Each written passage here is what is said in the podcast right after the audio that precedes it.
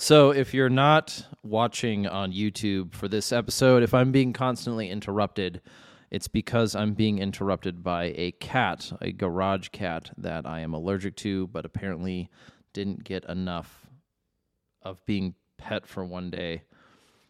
but that is actually not the topic of discussion. We're not talking about animals and their behavior. We're talking about human beings and the Overton window. The Overton window is a term that is brought up from time to time, almost exclusively in politics, but oftentimes in sort of sociological style conversations. And the Overton window is supposed to refer, or is colloquially referred to, as the left and right limits of acceptable or culturally acceptable beliefs on a subject or on an idea or in political conversation.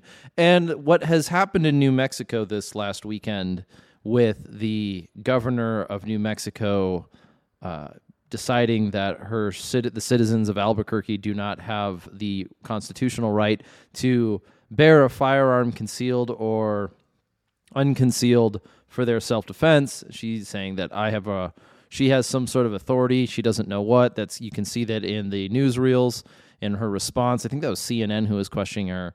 Uh, the Overton window uh, of debate, actually, that will be used as the model question, the model experience as to whether or not, or, or, as to how we understand not only what the Overton window is and how we ought handle it or adjust it or think about it.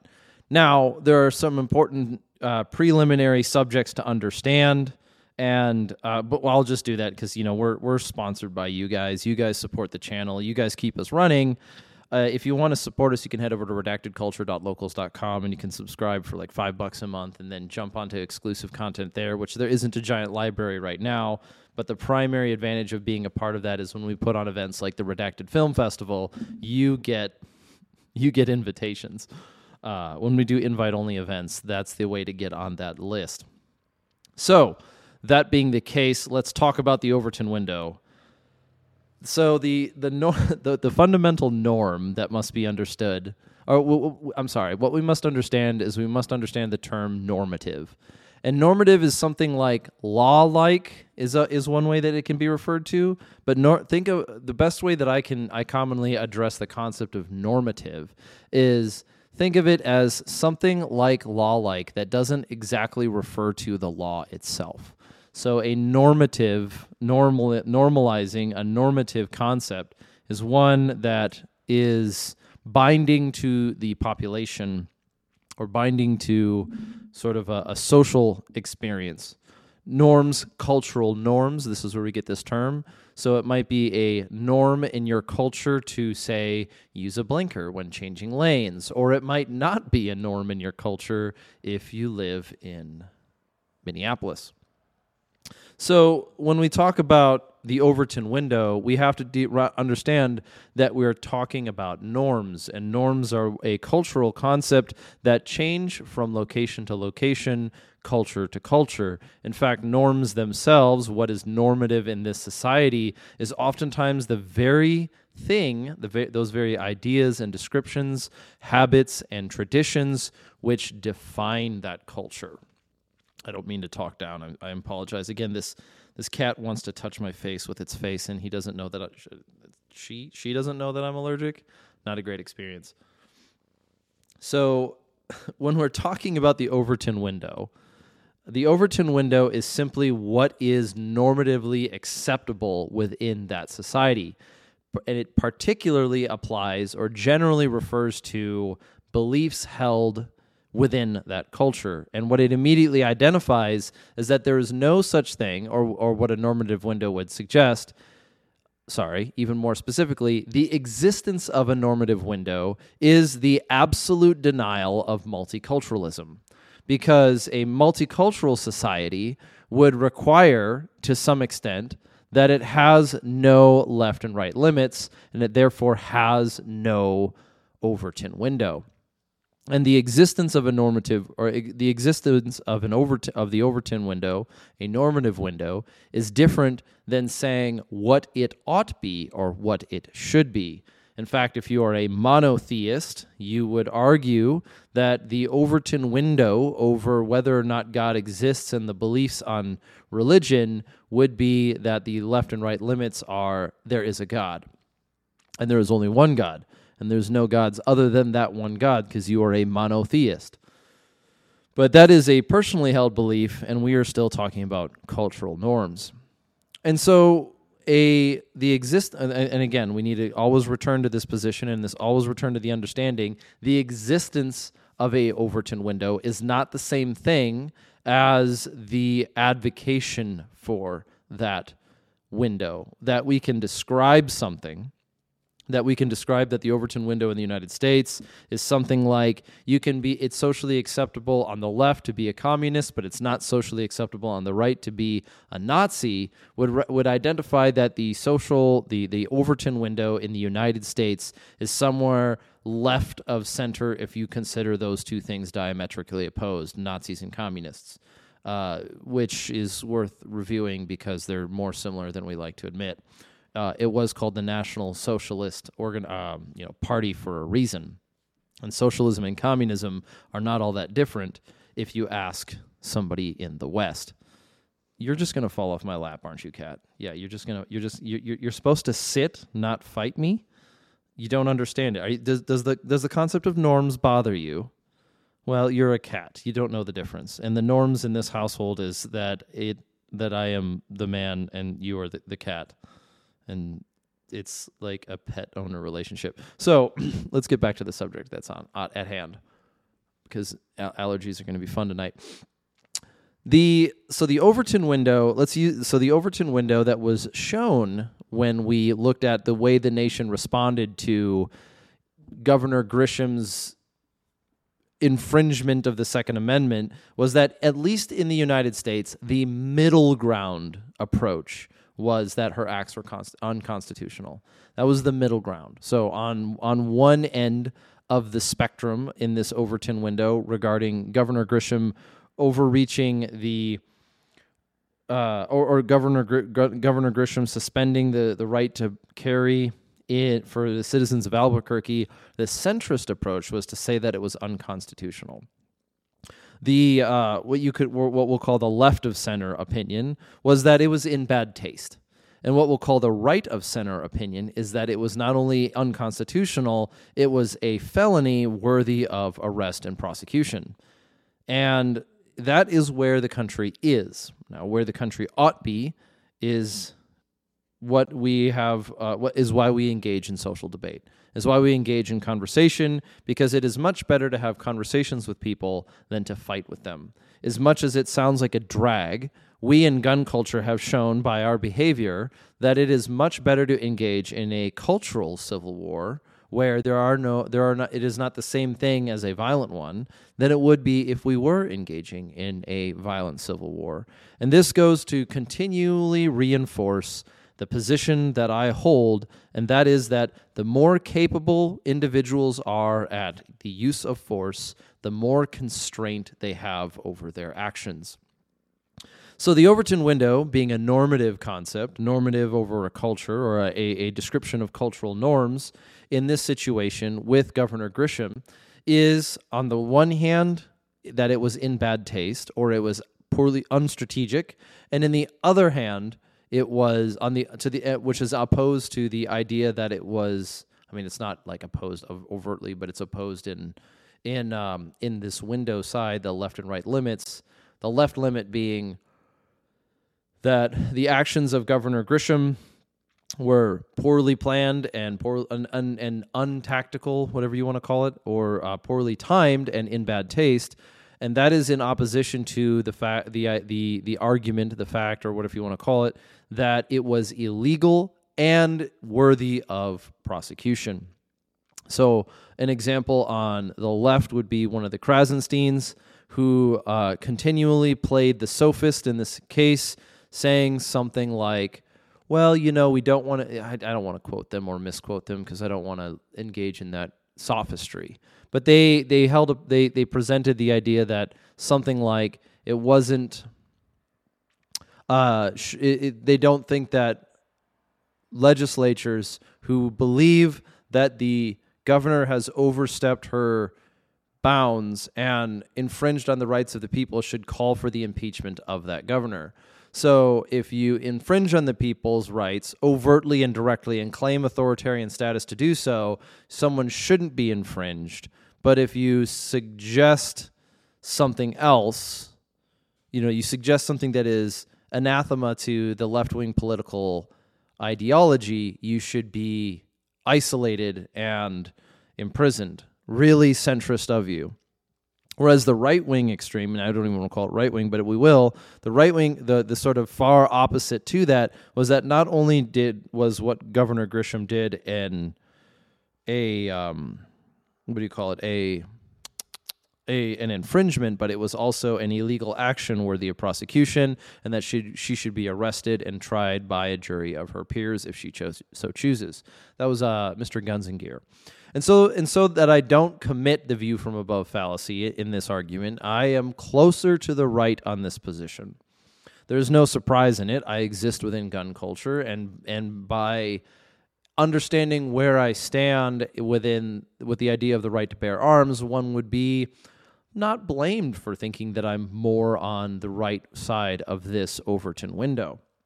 But the question that it raises by looking at this scenario within the framework of an Overton window is not only what it is, what is the current status of cultural norms, but what those cultural norms ought to be. And this is a tricky part for our society because we love the convenience of a multicultural society. However, if we try to build one where people of different beliefs and different backgrounds get to live in some sense of harmony with one another, we try to build that without a, a firm foundation upon which that would stand, then we set ourselves and our children up for failure. You can imagine that you're a student at an academy in an almost, uh, what is it, almost Harry Potter style beauty, right? You have all the great architecture and the books and the mysteries and the and the magic that you're learning, and there are debates and there are different houses and there are different challenges against one another. Or you could use it in some sort of almost Lovecraftian story, or you could pick like anything but really dark academia, and you could look at the the you know eh, the idea of being in a university engaging in study and in a university, we would engage in a series of different ideas, right? We would want to say, this is what I believe to be true, this is my premise, these are my other premises, and this is my conclusion. I might ex- engage in a propositional logic description, or not description, but I might use propositional logic to show proofs of my idea. I might engage in it in an articulate sense. I may quote and cite authors that are considered sort of authorities on the subject, and I may use something like reason to engage with your idea. And that's what we want the academies to be. But if we allow the if we allow that conversation to be corrupted by bad actors, then what you see is a systemic breaking down of what we consider acceptable. In an academy, a cultural norm would be that we give each other intellectual charity, that I try to understand your idea the best as I can, and I give you the charity of presenting your argument, charity not in the same way of giving alms, but in the sense of my purpose of having a conversation with you is to understand your idea as best as possible and represent it, not to strawman it. Then uh, and that system works great until somebody comes into that system under the guise of an honest intellectual, but is really choosing to subvert its own the the institution's own value by discrediting it through bad behavior. And an Overton window is the the extending of that academic charity. How we talk about the Overton window is that we extend that understanding. We we also place limits on what that understanding is, so that we're not engaging in absurdities, right? So if you were to come in to, let's just say, a dignified academic environment talking about cannibalism of four year olds, it would be an egregious experience, right? Everyone would reel in horror and say, Are you really advocating that we should find children and eat them? And that's because it's outside of that cult that understanding of the Overton window. That is how we describe it. Now, should it be there is an entirely different question. And so, as you're engaging in political or social or cultural or even religious conversation, remember that the Overton window is a descriptor. It's a description of what are the cultural norms within a society, community, or group. Within gun culture, one at the center of that, uh, and the, the, or the at the center of said Overton window is the Second Amendment you might believe that the sen- uh, you know that the Second Amendment is true to some extent, but a little too strong, or only applies to some people and puts you in a bad camp, or you may see that it's absolute in something else. But that is what the Overton window is around. It's centered on the Second Amendment. But what is the Second Amendment grounded in? Because the Second Amendment is actually a document, a binding contract by which we agree to live by. But even then, how did we come to the conclusion that that was the right uh, right the right amendment to have in our Constitution, in our Bill of Rights. And that is where we are at today. Because as we might say something like, in the center of the Overton window, Governor Grisham has what Governor Grisham did was unconstitutional, and I believe there was a federal judge which has declared it by now. If we want to start there at the center of that Overton window in regards to the actions of what she did. What we need to, what we can be then asking is, what should it be? Why is that the case? Why is it the case that we believe such things? Why is it the police the reason that you believe that that is unconstitutional? And if it's just unconstitutional, what does that constitutionality lie in? Because we may ground our states' rights or we may ground our personal liberties. Not, it's not even the right way of saying it. We may ground our, let's say you live in a state that requires a permit to carry we may ground an element of that permit to carry in our Constitution. Our Constitution says you have a right to bear arms. This is a metaphorical argument. Don't make it a constitutional law argument. Um, but we may ground the we may ground our our our um, choice, our cultural norm in bearing arms to the Constitution. And the Constitution says that citizens of this country have a right to bear arms. But then what is that grounded in? Where do we come to that conclusion? Because that is where the culture war is taking place over the right to bear arms in this country. You may say things like the Constitution this and the Constitution that, but if the person that you're engaging with doesn't believe in the Constitution, what good do you think that argument will produce? And this is why, as we continue going forward, it is neither an, an aggressive or an, an, an attacking position to say, why is it do we believe what we believe? What is it that we ground these beliefs in? Why is it that the Overton window, as a description today, places unconstitutionality in the center of the Overton window, not on a fringe? We wouldn't want to see it a fringe where unconstitutionality was a far right version of the window and we might want to see it something uh, at least we might want to see it move a little bit closer to you know unconstitutionality isn't the center it's sort of the majority. And that's how we look at cultural norms. It's not that we get to live in a world without without them and that is a misnomer that i think people like to place. You live in a world that has cultural norms how do you engage in them? Do you like them? Do you disagree with them? If you don't like them, are you the mm-hmm. wrong party? Those are hard questions to ask. Ask. So ask. I was going to say answer, but those are hard questions to ask and harder questions to answer. Are you going to make me sneeze, kitty? Now that you're you're calm, you're not trying to lick my nose? Yeah, it's a weird thing. If you're not watching on YouTube, I, this cat just parks on my lap. Uh, and don't, I guess I can't say to expect it to stay around. But in that closing, in that closing, in closing on this subject, when it comes to what we're observing take place on a national scale and a state level with New Mexico and Governor Grisham and federal judges and state sheriff or, or, you know local sheriffs and all of these kind of things, it is important for us whether or not we are in New Mexico or outside to consider it is why we believe what we believe we are we when we approach this conversation in good faith, it does not guarantee that our opponents will. This is the reality of the world.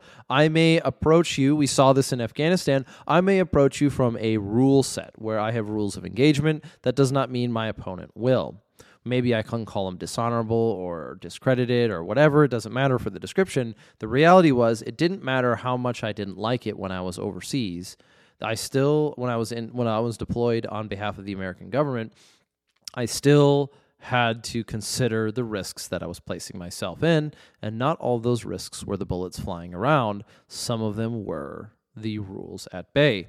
And though there was a bit of naivety from many of us when we joined the military, at some point in time, you must take off that ch- the, the mantle of being a child and put on the mantle of being an adult and live as though your decisions have consequences. And how we think about tends to be a decision. If we put no thought into what we think, then that itself is a choice.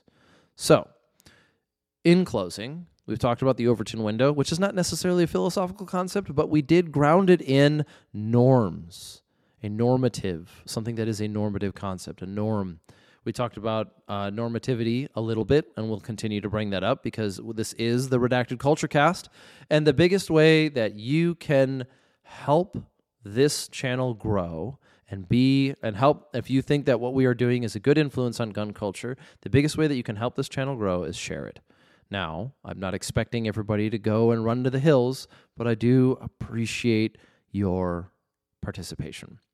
If you want to support us you can head over to redactedculture.locals.com and if you want to check out our our store when it's stocked which probably won't be until october because halloween's upon us at least that's what the local big box store is telling me, then uh, you can head over to redactedllc.com. That's also where we will be putting up announcements for you guys. So if you want to be first known and on the invite list for the events that we are putting on, uh, most notably the Redacted Film Festival, it's we will see you over at redactedculture.locals.com and we'll talk to the supporters there soon.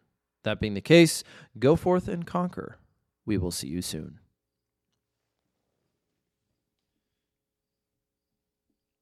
Are you asleep now? Oh, you were. Oh, you're loud.